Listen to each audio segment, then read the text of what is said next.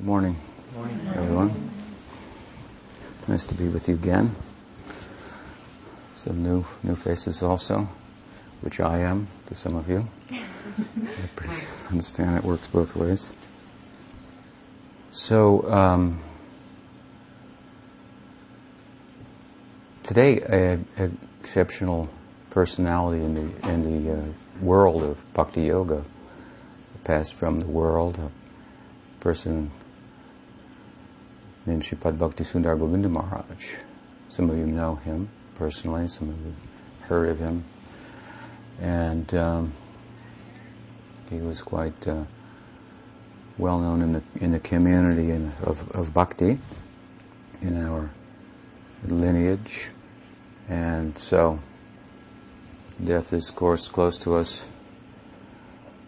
We may want to wait till it's closer to take up things like yoga, which really are about dealing with the issue of death, which is really about dealing with life comprehensively. But um, who can say they're not close to death? Right? They may wait till later, but it could come this morning. So, always a sobering kind of a note when friends pass, it reminds us very much that, again, that, that life is very much involved with dealing with this problem, if you will, as it might be perceived. I heard a fellow the other day, a kind of popularist uh, atheist, advocating that religion and, and in his estimation, spirituality, which I differentiate to some extent, should be put aside altogether and retired because of all his preoccupation with the afterlife is, is and, and whatnot gets in the way of dealing with real problems and uh, moral ideas drawn from scriptures and so forth, which could be the case with regard to the latter. Morals are kind of a moving goalpost. And it's certainly a misunderstanding of spirituality and religion not to think otherwise. But uh, so far the afterlife goes, it's a fairly important issue for human society that's not going to go away too soon. And uh, in our estimation, in the yogic world, preoccupation with that is not a morbid preoccupation, but it is a preoccupation with plumbing the depths of the meaning and significance of life and drawing from it all that there is to be drawn, to really live, in other words, in a yogic worldview, is to voluntarily undergo all for what would appear to be, for all intents and purposes, death involves. To voluntarily undergo a giving up of all the things that we cannot keep, which will be taken time and tide, they say, wait for no man or woman, right? It's interesting that yoga is about such, really. A lot of people probably don't think of it like that. They think of it as something for controlling the body, and it is for controlling the body, or I don't know if controlling the body is the right word for it, but for gaining some mastery over the body rather than the body consisting as it does in one sense of senses for perceiving and for, for moving. As much as the body gets the best of us sometimes and we move in places and directions that even with our own intelligence we know it's not in our interest. So some mastery, if you will, then over the body and the demands that it places upon us, whoever or whatever we are. Of course, yoga has a theory about that. And it as a system, if you will, as a, as a, it's more than a hypothesis. Naturalism is thought to be a hypothesis based on a theory, largely. For example, theory of evolution, a thing becomes a theory rather than a hypothesis, in modern terminology anyway, when it has enough facts to support it, then it become, graduates from hypothesis to a theory. So, It's thought to be a theory, and the God idea is thought to be a hypothesis often, at best. But there are some facts, actually, for the idea of, if you will, downward causation, as the old world would like to teach us, the ancient world. Consciousness is primary in things are secondary. It's kind of a common sense idea. Things are secondary. The experienced is secondary to that which is the experiencer, ourselves. It's an old idea. It's been around for a long time. But the common sense of it, if you will, has been clouded to some extent in modern society with the improved ability to acquire things and the thought that such improves our life, which they do to some extent, relatively speaking. There's, there's no doubt about it. But absolutely, whether they solve the problem, if death is a problem, the answer would be no, it's still about 100% amongst humans. They're all dying. They're all dying. Ayur. It's a nice poem in the Bhagavad. Ayur Harati by Pum Sam. Ujanastan Chayam Aso. Ayur Harati means, you've heard of Ayurveda, so uh, it's life science, science of medicine in ancient, ancient India. Ayur Harati. Means to take away. So Ayur Harati. Life Udyanastan Chayana so means with the rising and the setting of the sun, Ayur Harati life as we know it is being taken away. This is a huge event. Uh, we have the dairy, a micro creamery, if you will, at our ashram in Northern California, and um, we are delivering milk to one fellow. I happened to be along for the ride, and he he asked me. He said, "Swami, what's going on in the world? Where is it going?" you know, economic crisis and wars and things and whatnot. And sometimes it, you can read the paper or the internet and it can look pretty ominous and so forth. And I said, well, Mike, I said, we're all dying. so it struck a chord with him. we don't have to wait for a bigger problem, a bigger issue to deal with. It looms for everyone in this. The, the threat of non-existence is, we're living with that. And some people find a way to be comfortable with that without worrying about it, perhaps. Whether that's a bluff, I'm not sure. because it's a harati, it's a taking away of things, and as much as we're attached to things, it is going to be a problem. As Krishna in the Bhagavad Gita says, sums up the world in one sense, from the yogic perspective, in two words. He says, Dukkhalayam ashashvatam. Dukkha means suffering, so he says, like the Buddha, he said, before him.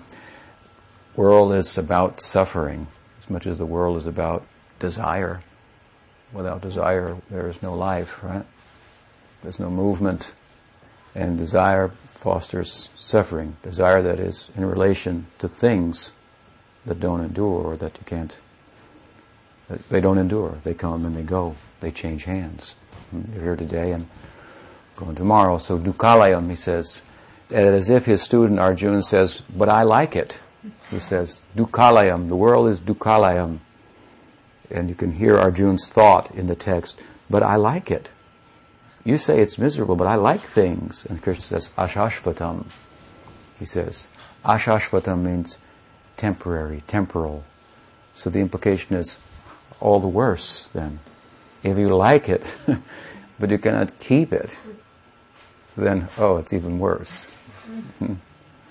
so this attachment to things, if you will, that this is what makes that transformation we call death a problem for most people to one extent or another. And yoga is about dealing with it, really. It's, it's about, as I say, people like to think it's, it's about mastering the body or maybe improving it in such a way that it will facilitate my life, materially speaking, more. That would probably be on the low end of the spectrum of the understanding of yoga. But anyway, some overall general sense that it's about doing something with the body, and it, it and it is. But the body has subtle aspects and more gross aspects. What we can see is one thing, and then yoga world talks about subtle energies within the prana and so forth, and mastering these things. So if we look carefully at yoga, we see that it is about kind of getting a control of the that which has control of the experiencer. Things they really are. Things do. Things that I identify with with the things called my senses and the thing called my mind. They're a little removed, the senses and the mind, from the things that they attach to, but not too much. They're a little closer to us. We think of them more as not only our things, but we think of them as us. So there's a kind of identification that we have with matter. And it causes us to think that things, our senses, for example, and more subtly our mind, the sixth sense, which is a different, it's of a different nature according to the yogic schools. It's a, it's similar, but it has greater capacity to, it's a medi- mediating sense between the senses and the self. So it has a likeness to the self, but it's still of a different category. It's of a category of, of matter, but a subtle form of of matter. So this also it's also a thing then in the yoga world, a thing that we experience other things through, but we as the experiencer are not dependent upon it to be an experiencer. In fact, it limits our capacity to experience things fully. It's one thing to think about the truth, another thing to, to do it, to live it, to be it. So yoga, anyway, it's about um, it's about this. It's about harnessing the the body, the mind, the psychic and the physical dimensions of our present frame of, of experience. And when we speak about mastering these tools, if you will, these instruments, these things, obviously there's a master in there. There's a, there's the experience, there, the consciousness itself, and that's, of course, what we are. And so yoga is about excavating, mining, if you will, the self, the jewel of the self in the cave of gross and subtle matter where it's somehow found itself, and that's, of course, a long story in itself, but shouldn't worry too much about that. We should be sure that we're there and we need to come out. It is like a cave. It's rather dark and, and after all, it is consciousness that lights the world, ourself. We give meaning to matter. When we lend ourself to matter, then it takes on an apparent life, like the car to the driver, and so forth. So yoga is about, like I said, excavating and mining the the gem of what we we are, and it's bright. It's the, in one sense, the light of the world. Jiva Bhuta Mahabahoya Yidam Daryate Jagat. And coming out from underneath the covering of the psychic and the physical covering of the self. This means solving the death problem. That's what it's about. Some of you familiar with Bhagavad Gita, and Bhagavad Gita is a great discourse on yoga. There's a sequel to the book called the Bhagavad, Bhagavata Purana. It's a very beautiful book. It's much longer than the Gita, which is a tome in itself. But uh, to give you some perspective, the Gita is one thing that Krishna spoke in about 45 minutes. It's a pretty good use of words and time. it's timeless. And so the, the Bhagavad is about a lot of other things that he did which could be of interest. and when we say it's about Krishna, I mean to say it's very much about life and the meaning and the purpose of life from the yogic perspective. And the storyline of it is quite uh, interesting and relevant to any uh, discussion about death and its, its significance in the world, in human society in particular. There was an emperor, that's how the story goes, not a king, but an emperor means many kings were under his jurisdiction. And by circumstance, he was cursed to die by a, a young boy who had some yogic power. It was for a mistaken reason, but once the curse was made, then it wasn't to be withdrawn. And he was, so he was cursed to die in seven days. There's a lot of numbers in this book, sevens and sixteens and 108s, and they all have some, some significance. So seven days. He was cursed to die in seven days. In one sense, it means we all have seven days to live. Sunday, Monday, Tuesday, Wednesday, Thursday, Friday, Saturday. One of those seven. And uh, and tomorrow will be sure than than yesterday. It will be closer to that. So it is very much preoccupied, as I say, this book with this topic, but in a very positive way. I mean, it, it takes a pessimistic look at the world in one sense. I have a younger brother who, you know, I'm kind of like the black sheep of the family. they like me, but you know, I don't know what I am about so much sometimes. Um, anyway, so he came as, you know, I started doing this when I was pretty young, about 20 years old. That was about a long time ago. I'm 41 this year. So um, those were interesting times, and uh, so like a lot of other people, I left home looking for a bigger kind of universal home. And anyway, they didn't know my whereabouts for quite some time. And my brother came looking for me and heard about me and here and there, and so he went to one ashram where I had been. He was tracking me down, and I, but I wasn't there, so they spoke with him about what I was preoccupied with. And after they were done, he said, "It is as if I had painted a picture with watercolors of my life, and everything you said has thrown water on the picture. All the colors are fading. All that I thought was important and valuable and what I would pursue, it's all just washed away from, from what you said." So it's kind of pessimistic in a way, but it's a healthy pessimism is perhaps the best. Uh, it's, it's a real optimism. Real happiness can come from addressing the gravity of the situation at hand rather than ig- ignoring it. They do say that ignorance is bliss, but it's not a lasting one. it's not an enduring bliss or happiness. So, pessimistic outlook. I mean, you're going to die in seven days. It sounds like Okay, yeah, we know that, but there's a lot to do in the meantime. And uh, there's a fellow also in, in the Mahabharata, book that the Gita is, is a chapter of, named Yudhisthira, the older brother of Arjun, who's Krishna's student in the Gita. And he was asked, what's the most, um, in your opinion, amazing thing, fascinating thing about life? He said, the most fascinating thing is that everyone's dying and everyone acts as if they're not. he said, I find that very fascinating. So we're carrying on in terms of a sense of identity that has no chance of enduring. I mean, our material makeup, our sense of uh, self, it may be remembered by some for a while, but not forever. And so that sounds pretty pessimistic, but it doesn't end there it speaks in a, in a pessimistic way, in a sense, as Darwin would about life. It says, Jivo jivasya jivanam. Literally means one living being is food for another.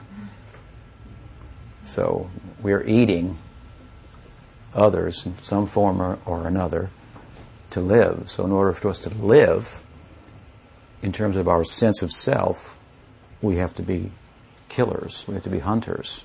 And we're being hunted depends which you know shoulder you look over. One is there's food on that side, the other I'm food from this side. So it's not a real pleasant kind of a place to be. But we have a sense that life should be pleasant. It should be enduring and happy, and we certainly try hard to uh, arrange things such that they will be as enduring as possible we want our mortgage to be at least 30 years long. no, we, uh, we want enduring happiness is what we want. We make, we try to arrange that as, as best as possible. The good news of books like the Bhagavad and the Gita are, are that such thing is possible, but you just have to look at it from a different angle. That's the yogic kind of angle of vision, from a different perspective. And that if you look at it from that perspective and then you pursue the world from that vantage point, you will get tangible uh, results that uh, confirm, that turn your hypothesis into a, into a theory. It's actually worth, has merit, and uh, it's been it's been tested, and And of course, it's ultimately a subjective first person experience that can't be your enlightenment, if you will, that can't be confirmed by a third person in a, in a laboratory or in a controlled experiment. But first person experience has been belittled in the modern society and in the scientific community to a point of absurdity because, after all, we cannot objectively prove that we exist. You can try it, but you can't. You can't prove objectively that you exist, but nobody functions, or they as if well, well, some people do, I suppose. That's existentialism, but see, they've thought it out, and they said you cannot prove, we cannot prove that we exist, but we live as if we do, because we have first-person experience, sensibility, subjective experience that we live. So our whole life is based on a subjective experience that we exist. There's some value to first person experience. Not everything, you know, we shouldn't wait for everything to be proved in a, in a laboratory. We don't, we don't. That's not how we lead our lives. No one does. So to propose that the God idea or the enlightenment idea has to pass that test is not fair. And there is you know, there's data. I mean, it's subjective, but then we find another person has the same, similar subjective experience, and there's there's some differences too. That's interesting, but there's some correlation in the experience. Basically, what's happening in the yoga is the theory is that there's a difference between consciousness and matter, both its physical and psychic dimensions, and the experiment will be that we'll separate consciousness from its psychic and physical dimensions to which it's expressing itself now and see if it endures. And that's what the whole, the controlling of the mind, the senses, the letting go of things are about, aren't they? You're separating the experiencer from the things that it erroneously, the experiencer thinks by accumulating, I'll be more. We find the yoga theory is no, you are more, and if you let go of things, you will see that. The more that you are, you'll become bigger. You'll perceive yourself more. What you actually are. So it's a, it's a kind of a separating of consciousness to a point. I mean, we're all embodied, so only to a point, right?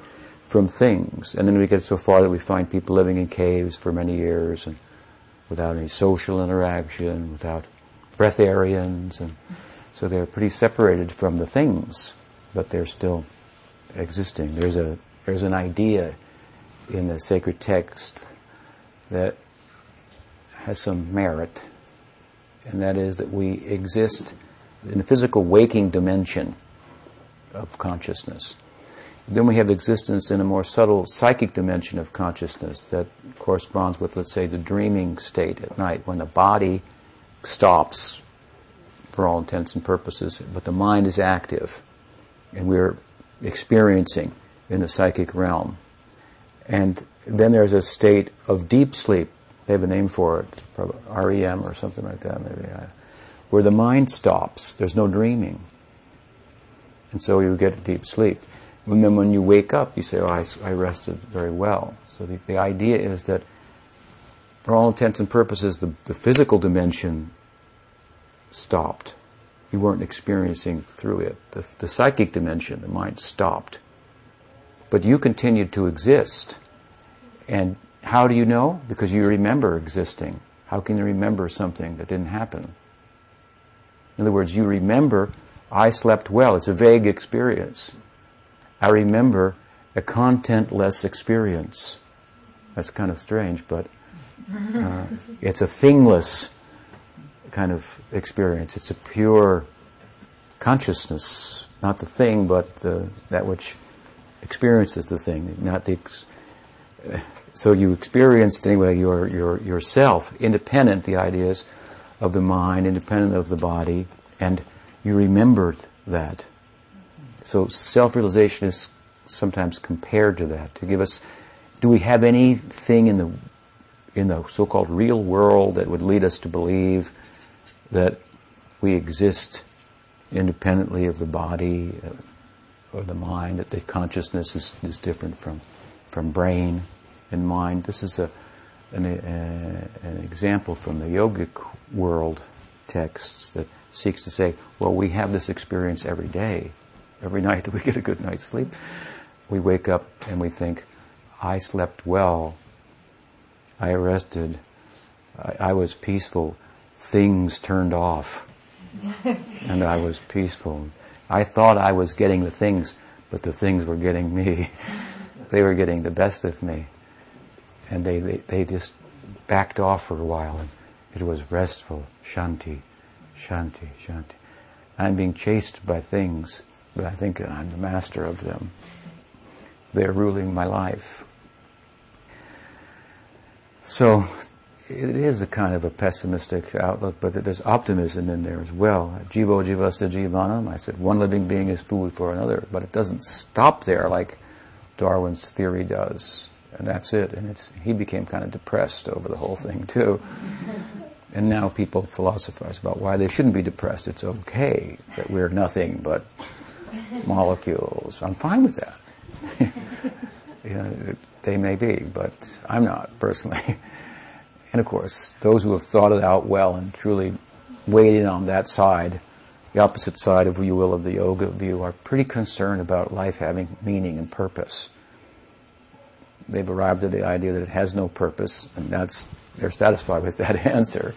They need an answer. They have to have an answer. So this is this is in the yoga world we say that humanity needs an answer needs to find purpose because there is a purpose in human life. This consciousness is rising above, if you will, the conditions in less complex forms of life that don't give you the opportunity to reason. They don't give you the opportunity to be, to be pressed for meaning and purpose because they are more pressing on us for food, for mating, and so forth.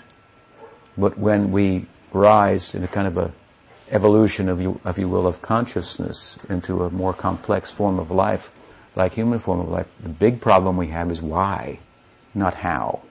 They want to tell us there are no why questions. I mean, some people want, there are no why questions. I heard a debate between an atheist and a theist some time back, and this was, guy was from Oxford, and he said, there are no why questions. And I thought if I was there, I would have said, my question is, why do I have to hear this? Listen to this. this is absurd. there are no why questions. He said there are only how questions. And science answers the how questions. How to do this, and takes the mystery out of life, and, and so forth. So, oh, there are big why questions, and they really come to the fore in human form of life. They're very pressing on us, and they should be addressed. And yoga is for for addressing it, and not just in a theoretical way, because it, it offers us a, an entire lifestyle that from which we can derive results of experiencing a larger sense of self than the sense of self that we arrived at uh, just by identifying physically and psychically with our emotions and our tastes and our likes and dislikes and so forth, all of which are relative to the to the senses that we have. What might be warm for you, might be cold for me. So which is it? Is it warm or cold? That's a very relative call based upon the instruments through which we perceive the temperature in the room, in this example. So yoga has some currency and um, some value. It offers us some purchasing power if we apply ourselves well to that discipline. And the Bhagavad, this book, is, is about this yoga, and it's ultimately about uh, devotional yoga. The king was told, the emperor was told, in seven days you have to die. Sounds pessimistic, but he went to the bank of the Ganges and he decided, well, okay, this is it. Seven days I'm going to die. I want to know what should one do at the time of death, and what, for that matter, should one do throughout one's life. What's the most valuable way in which one can spend one's time? So he was a smart emperor he is an emperor in the book because why? Because an emperor personifies worldliness. I mean, he wasn't even a king, is the point. He was an emperor, the king of kings, he was in India. So he personifies as a character one who has everything. And even no matter how many things you have, then in seven days you will die.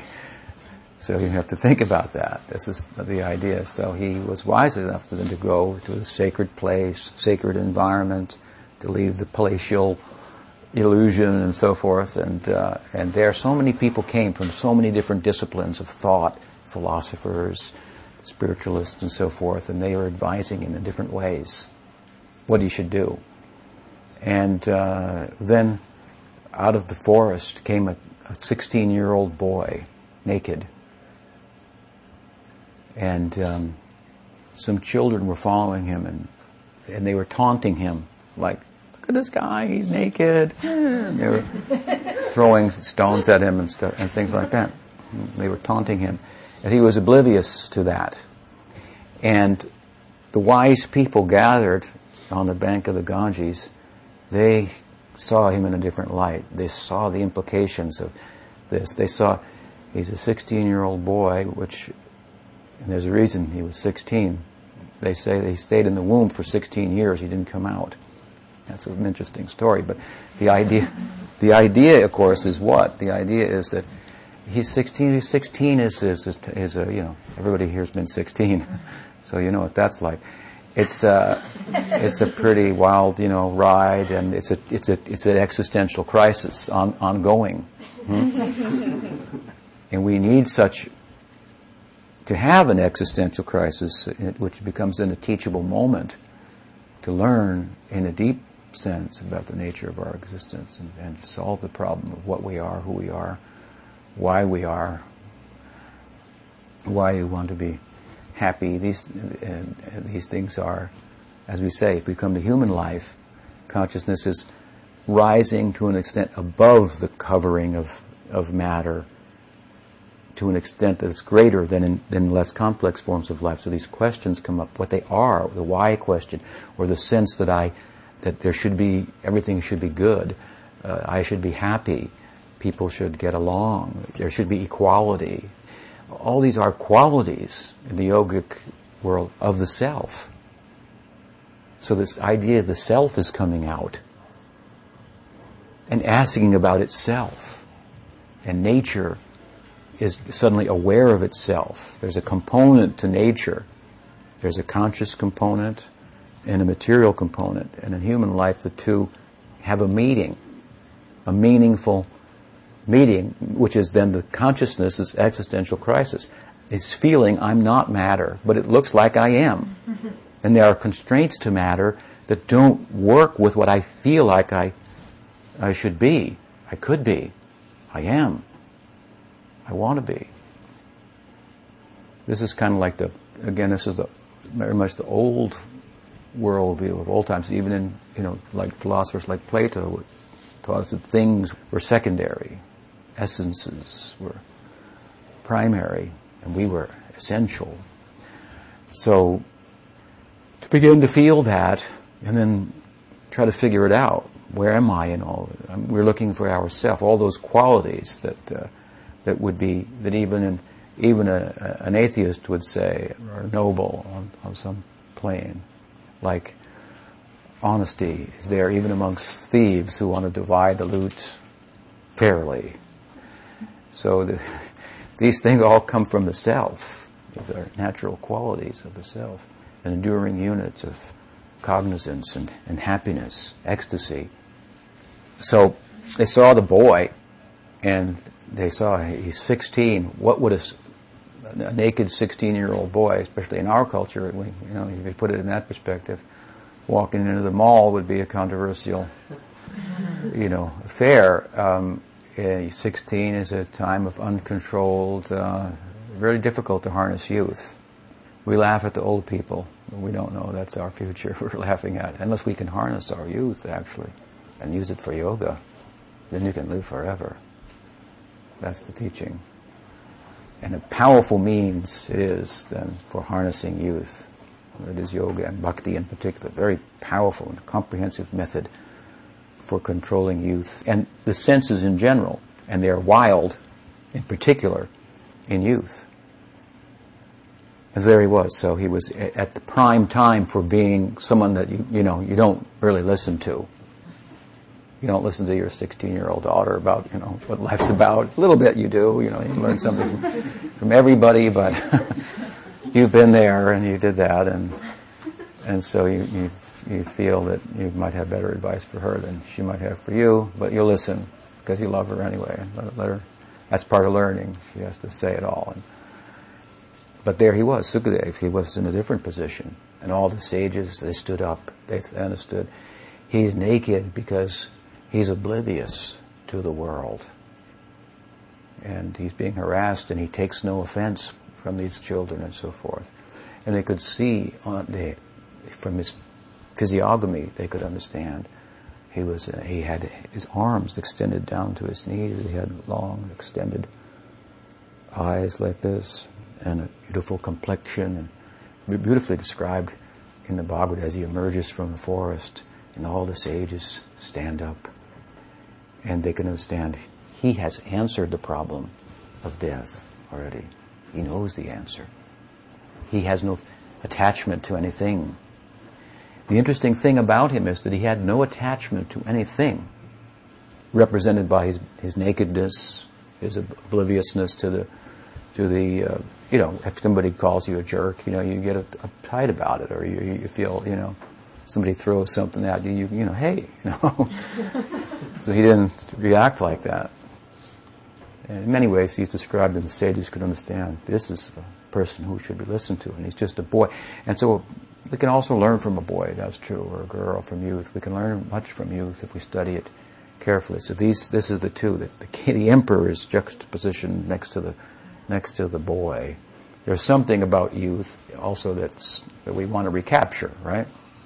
There's a kind of a innocence and openness there also that uh, if we could mature and keep it at the same time, that would be good. So that is the kind of that's the idea of yoga in a sense. The good part you keep, and then you, and you add the maturing on as well, the wisdom. You know, in youth we're very susceptible to love. And infatuation, but it's not a wise love. So, yoga is about keeping the loving part, but being wise about it. What's worth loving, where to invest your loving propensity, and so forth, that it will bring the most remuneration. So, anyway, the 16 year old boy and the, and the emperor, and the boy would teach the emperor about what to do at the time of death and how to conduct yourself in life in such a way that you will have spent your time most wisely. And the interesting thing about him also in relation to bhakti, the yoga, of course, the school lineage that we, we come in, is that um, being a members of the bhakti shop, I consider myself a member too. Uh, so,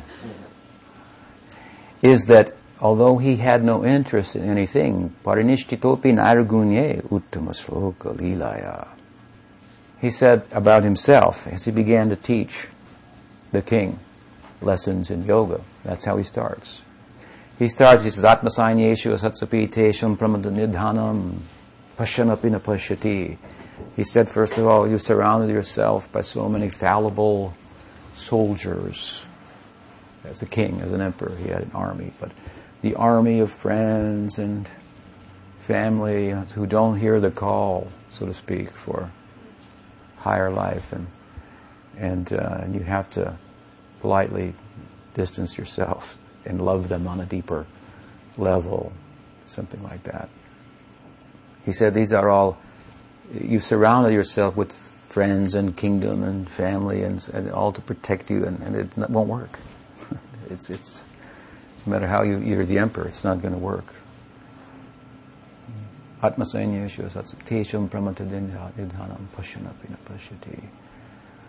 He said the Atma Tattva, the truth about the self, this is what you have to pursue. He began to teach yoga, but in the context of that, he told something about himself, his background. As it turns out, the story goes that he was in the womb for 16 years, he didn't come out. A little bit symbolic here. That he didn't want to come out because he realized within the womb what the world was in terms of being distracting. And he had a sense of himself already within the womb from previous life, and he didn't want to come out. And so it was a problem for his mother, as you can imagine. So the father, Vyas, brought Krishna, and Krishna gave the benediction if you come out, you won't be distracted. I promise you, come out, and you won't be distracted. So, Krishna's pretty good on his word, so the Sukadev, he's called Sukadev, he came out, and then he left home immediately, went into the forest, which was another problem then for his mother. and for his father who wanted to teach him. But what would he teach? Somebody who knew everything about the world. He already knew the essence of what you need to know in a sense, that you can't keep anything, and so rather than be preoccupied with things and so forth, he went to the forest to be preoccupied with himself. The forest is symbolic of moving away from the world. But the father had something else in mind, that is, he had bhakti in mind. Now, that's very interesting because leaving go of things is part of bhakti, but attaching ourselves to things is also part of bhakti. Now it gets confusing. Hmm? so the idea is what? That there are spiritual things as well as material things. We are a spiritual thing in a sense, as a unit of consciousness. If consciousness in relation to matter causes matter to take shape and be a thing. Why not consciousness turned unto itself takes a shape for expression? After all, art requires a canvas. Otherwise, who can take advantage of it, right? So, there's an idea in, in bhakti, in bhakti yoga, of moving away from the forms and names of the world and moving so deeply within the self, which is an act of sacrifice, if you will, giving up things. You have to sacrifice the things to find the, the substance of, of the self. And that sacrifice is kind of the underpinning to love. You know, any mother or father will, you know, tell you that. It's a sacrifice. and it's, it's, a, it's a giving. And at some point, it'll be a calculated giving. I should do it because it's the right thing, to, or I should do it because I'm going to get something from it. Or on a higher level, I should do it because it's the right thing to do. My son, I've got to do it. What can be done? He's like this, but anyway, I love him. And so dutifully, there's dutiful love. And then there's a point where love transcends even the sense of duty, which involves some calculation, some head. You understand what I'm saying? It requires a calculation from the head. I should do it because it's the right thing to do. I made that calculation. It's noble, it's high. Whether I get a good result or a bad result, it doesn't matter. I should do it because it's the right thing to do. That's very noble, it's a very high idea. But from the bhakti perspective, it's also a calculative type of love. In other words, the head is still involved. And the idea in bhakti is to really turn off the head, so to speak, and just fully live in the heart. No calculation. So there's a point where sacrifice turns into love and there's no calculation whatsoever involved.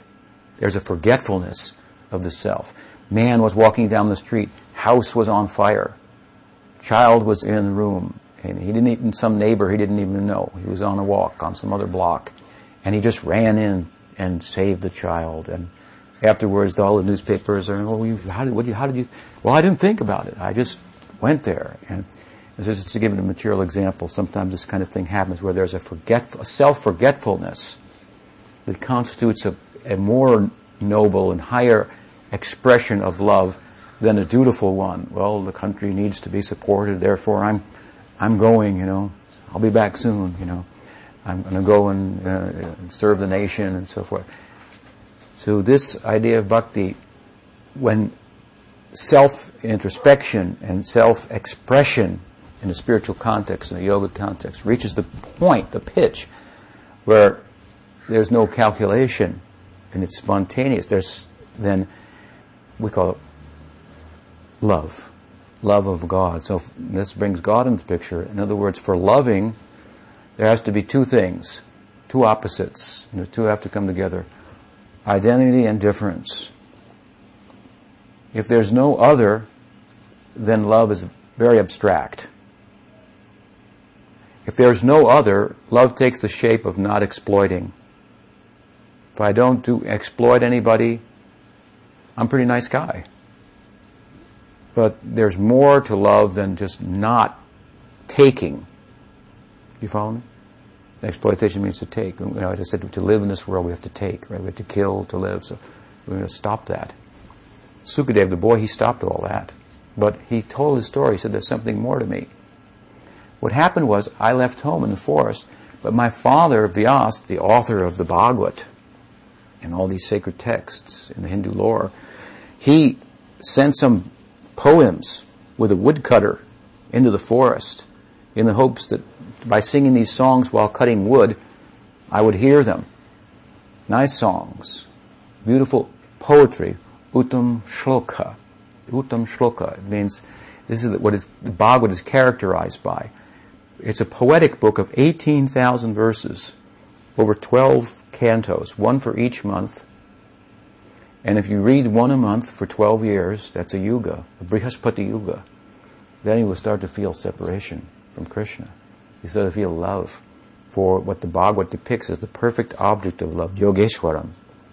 In the Gita, he's called Yogeshwaram, master of of yogis, not a not not a yogi, but master of of yoga teachers, Yogeshwaram, and he personifies love by his very being. He's saying, yoga is about love. Conquering death is dying to the taking and the killing tendency within us that keeps us in this plane of hunters and hunted, dying to that. So as I said earlier, voluntarily undergoing a death of giving up things rather than waiting for them to be taken and not read the message, the writing on the wall that they don't belong to you.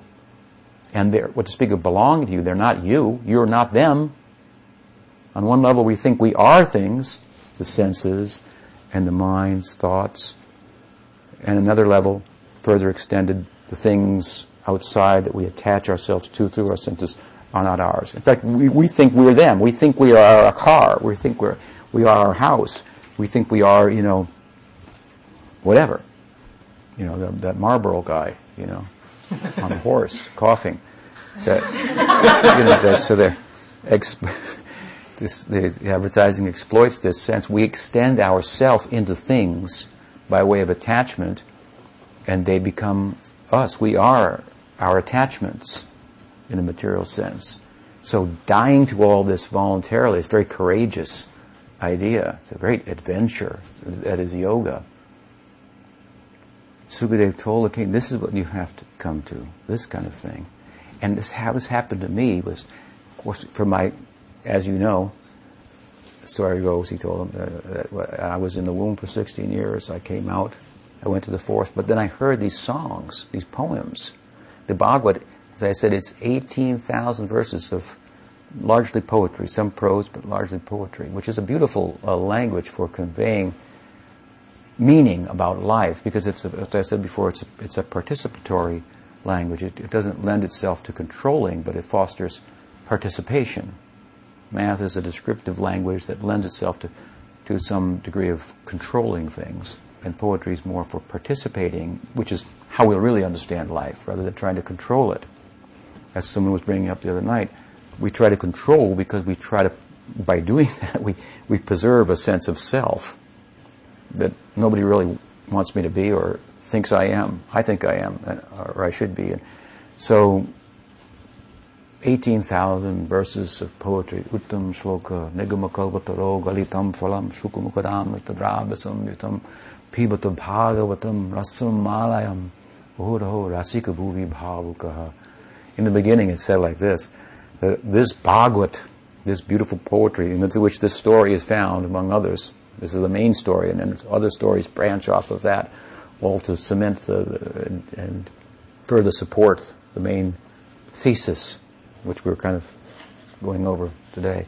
It says this, this Bhagavad is like a tree. The Vedas are like a tree, all these sacred texts. This one is the ripened fruit, Galitam Phalam. And it's Galitam. It's a fruit the ripe fruit, and it's galitam, it's fallen from the tree. In other words, you don't even, it's so generous that it's already fallen down. You just come, it's there on the ground. You don't have to, bhakti, you don't have to, it's very user friendly. You don't have to climb to the top to find that one fruit and maybe it's rotten, maybe you fall from the branch and so forth. No, in bhakti there's no falling. That's a whole other discussion. It may look like it sometimes, but no. No, there's no falling in bhakti. It's like the floor, the ground of being. We are a unit of devotion in a sense. We give ourselves all the time. That's what we do. Bhakti is, is, is in that sense, it's more our, it's our dharma, our nature, like wetness is the dharma of water. It's the characteristic of the thing. But by nature, we give. So if I, if I fall on the floor, I have to use the floor to get back up. You can't fall below the floor, below the ground. And bhakti has fallen down, so to speak, to us. It comes to us in human society, makes itself so accessible. It's so, it's so human friendly because human life is about all those things that my brother said, well, you know, they're disappearing on the canvas when you speak, like pouring water on the watercolors. Human life is about love and all those things we're interested in, mostly love. and, and in one sense, knowledge says that's all false, right? The things that you're loving are just things. They're here today, they're gone tomorrow. Stop trying this folly of pursuing love. Be sober, have knowledge, be peaceful. Love is a wild ride. But no, but Bhakti says, wait a minute, this is so close to the human uh, experience, and the human experience again is what? Is consciousness rising above less complex forms of life. Therefore, it's coming out more than it can in less complex forms of life.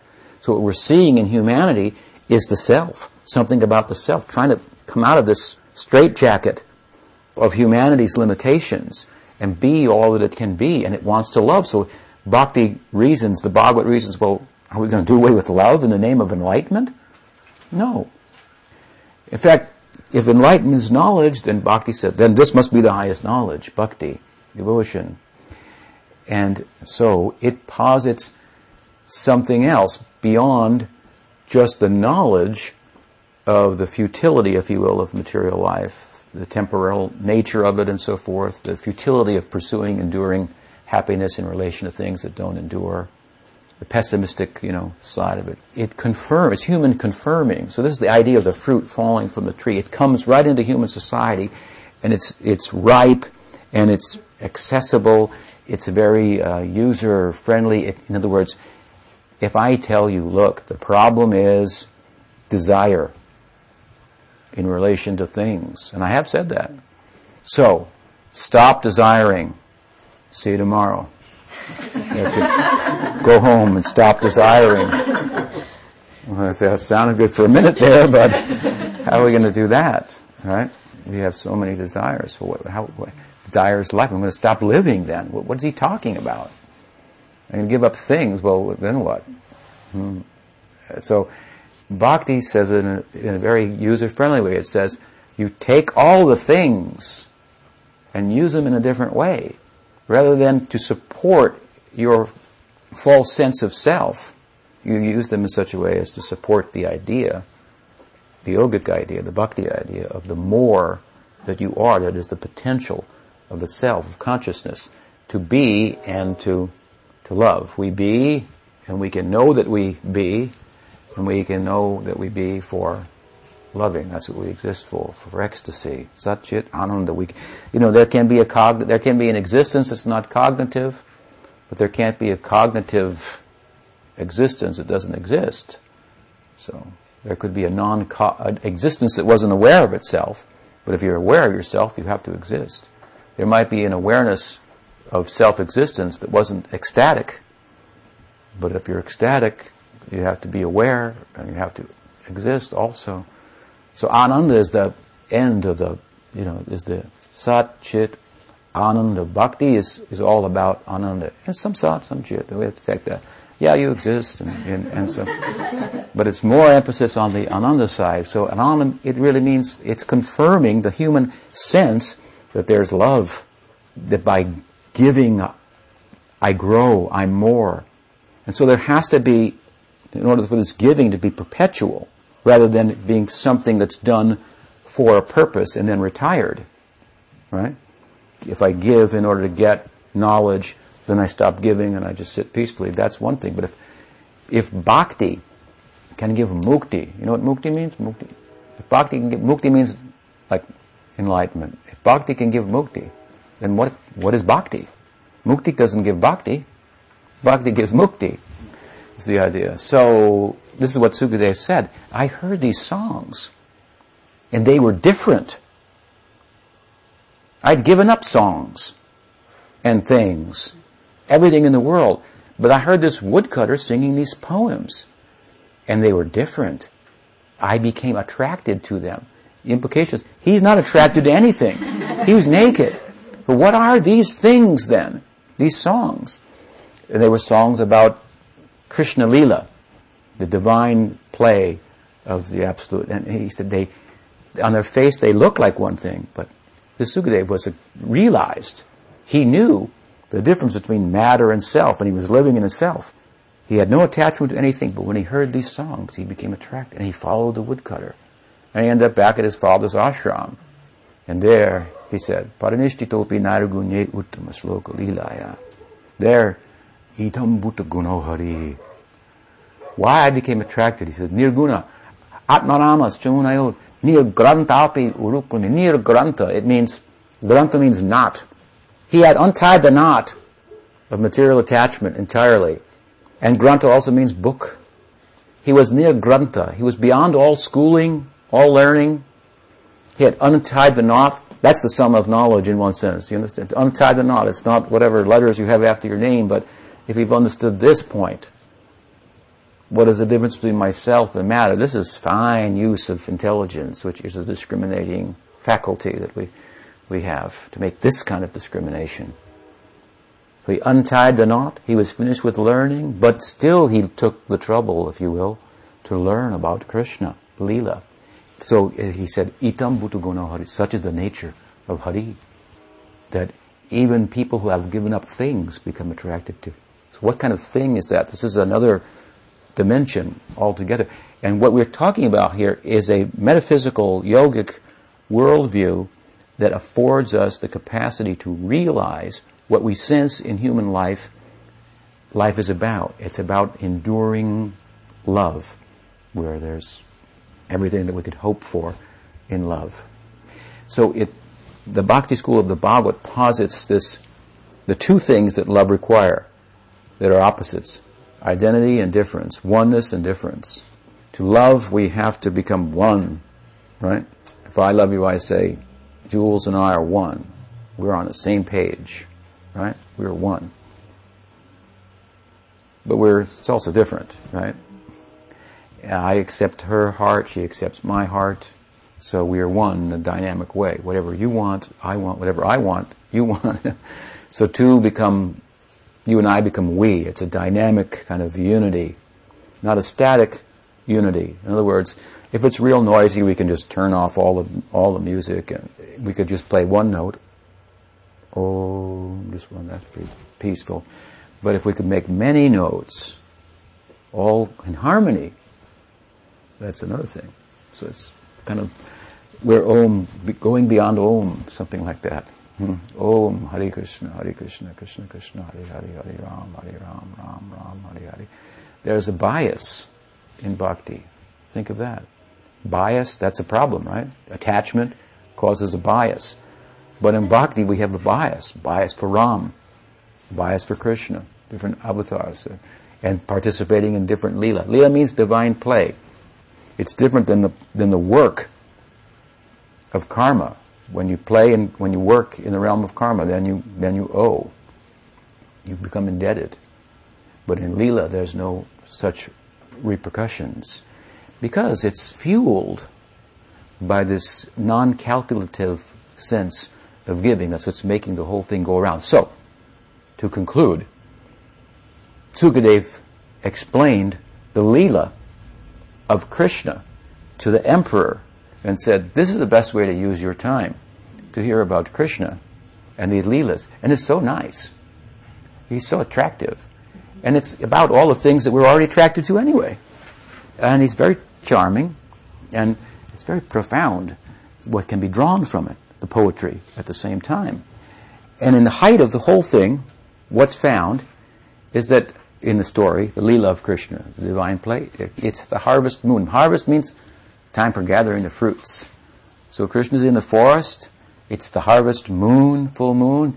He plays his flutes, and all the milk maidens hear the note as if it was just played for them, their own name.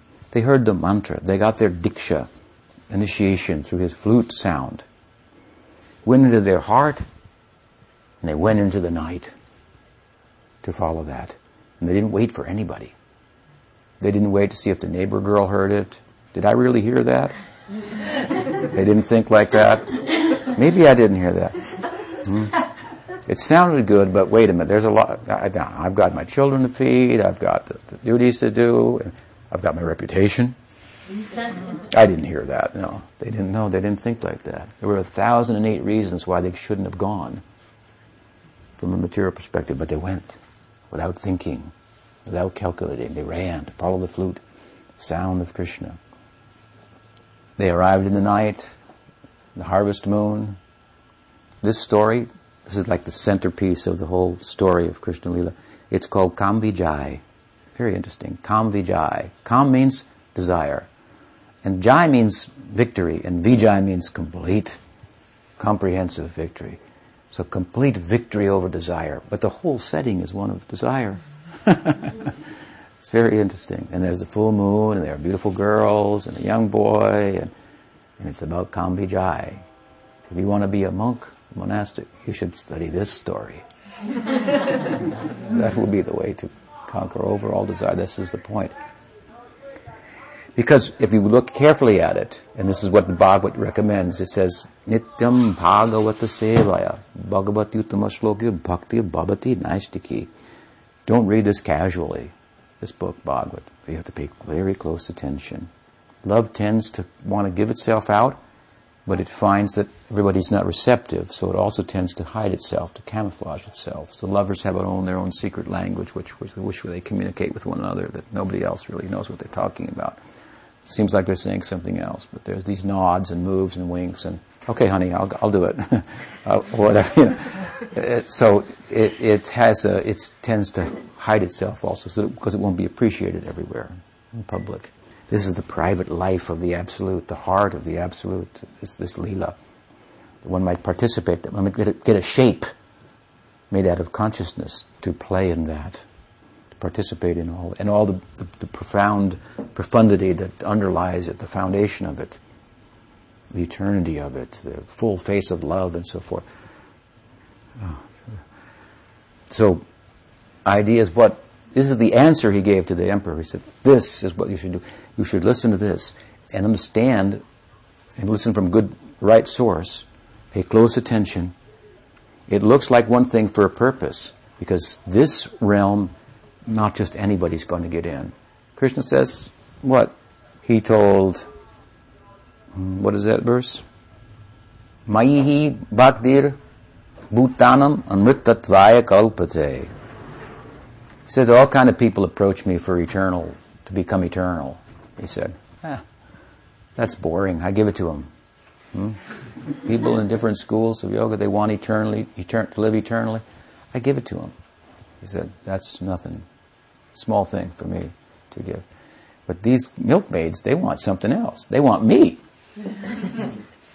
he said, that's a really different idea. That's attractive to me. Eternity means knowledge. He says, a lot of people approach me for things. I give that in my sleep. That puts me to sleep, things.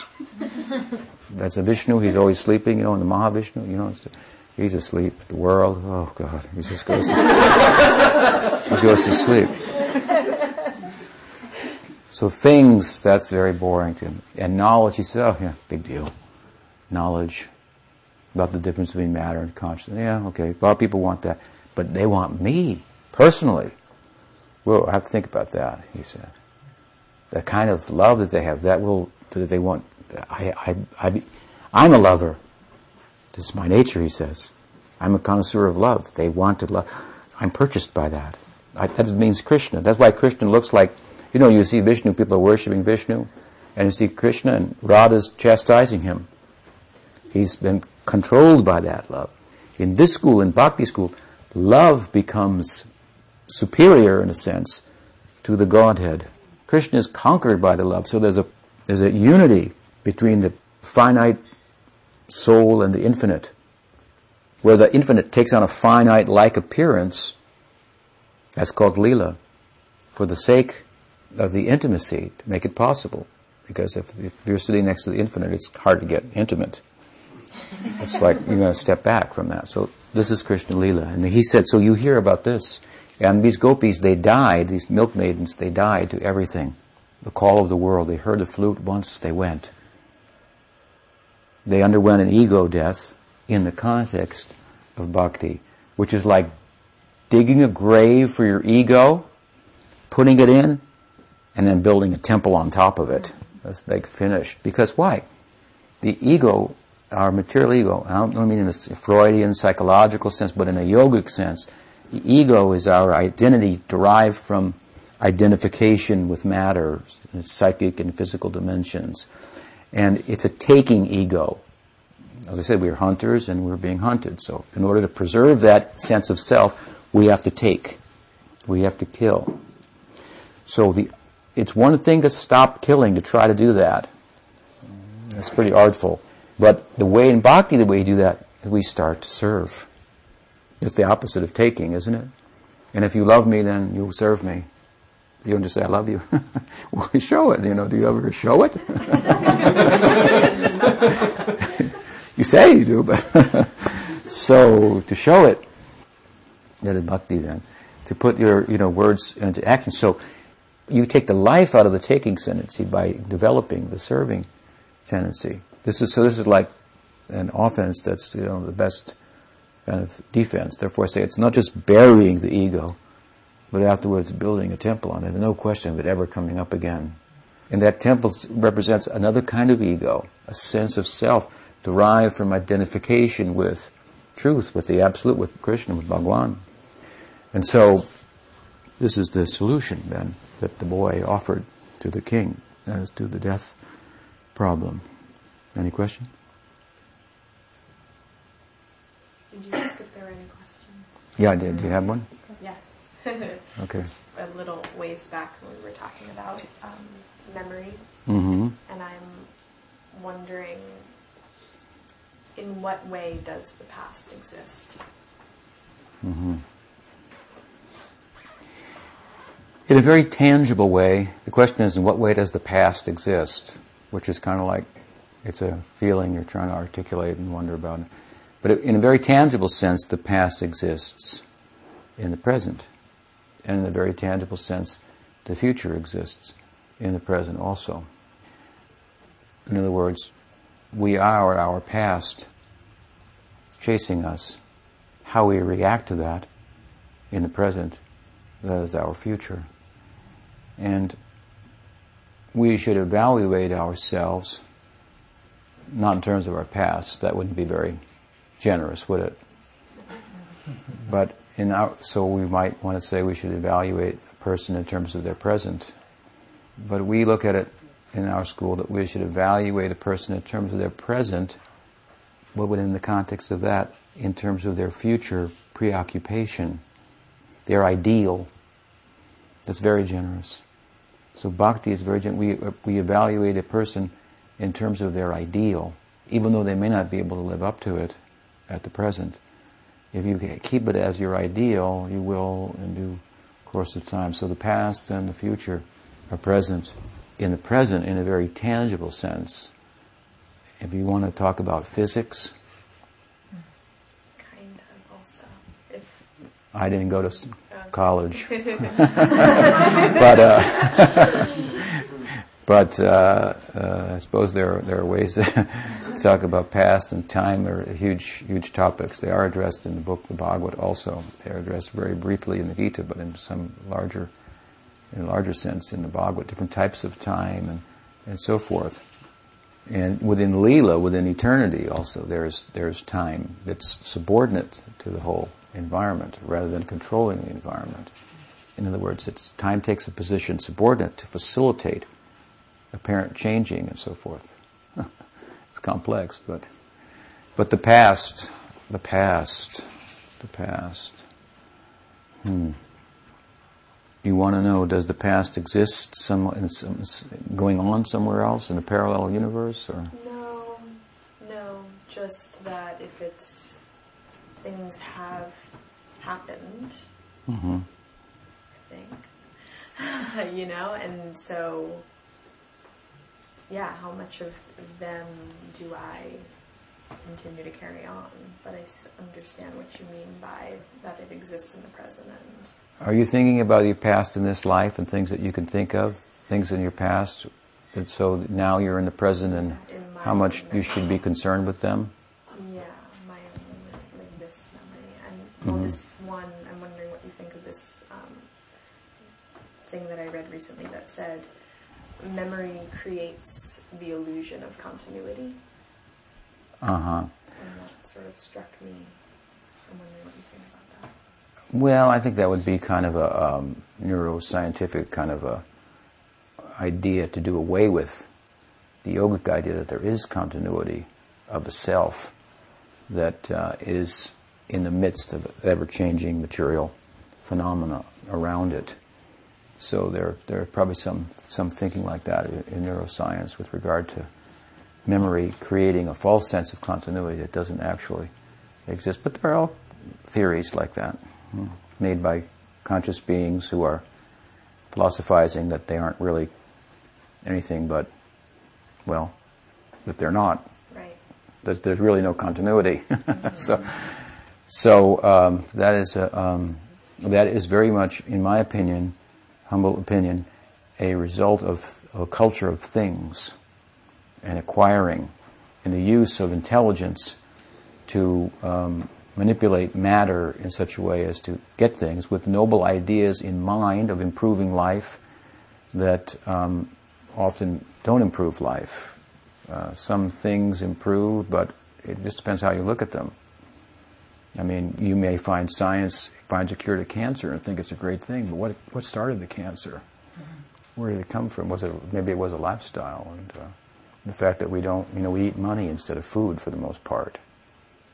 You know, food is just a, an economic thing in, in, in, the country largely. I mean, not as much at Whole Foods, but it is pretty expensive there.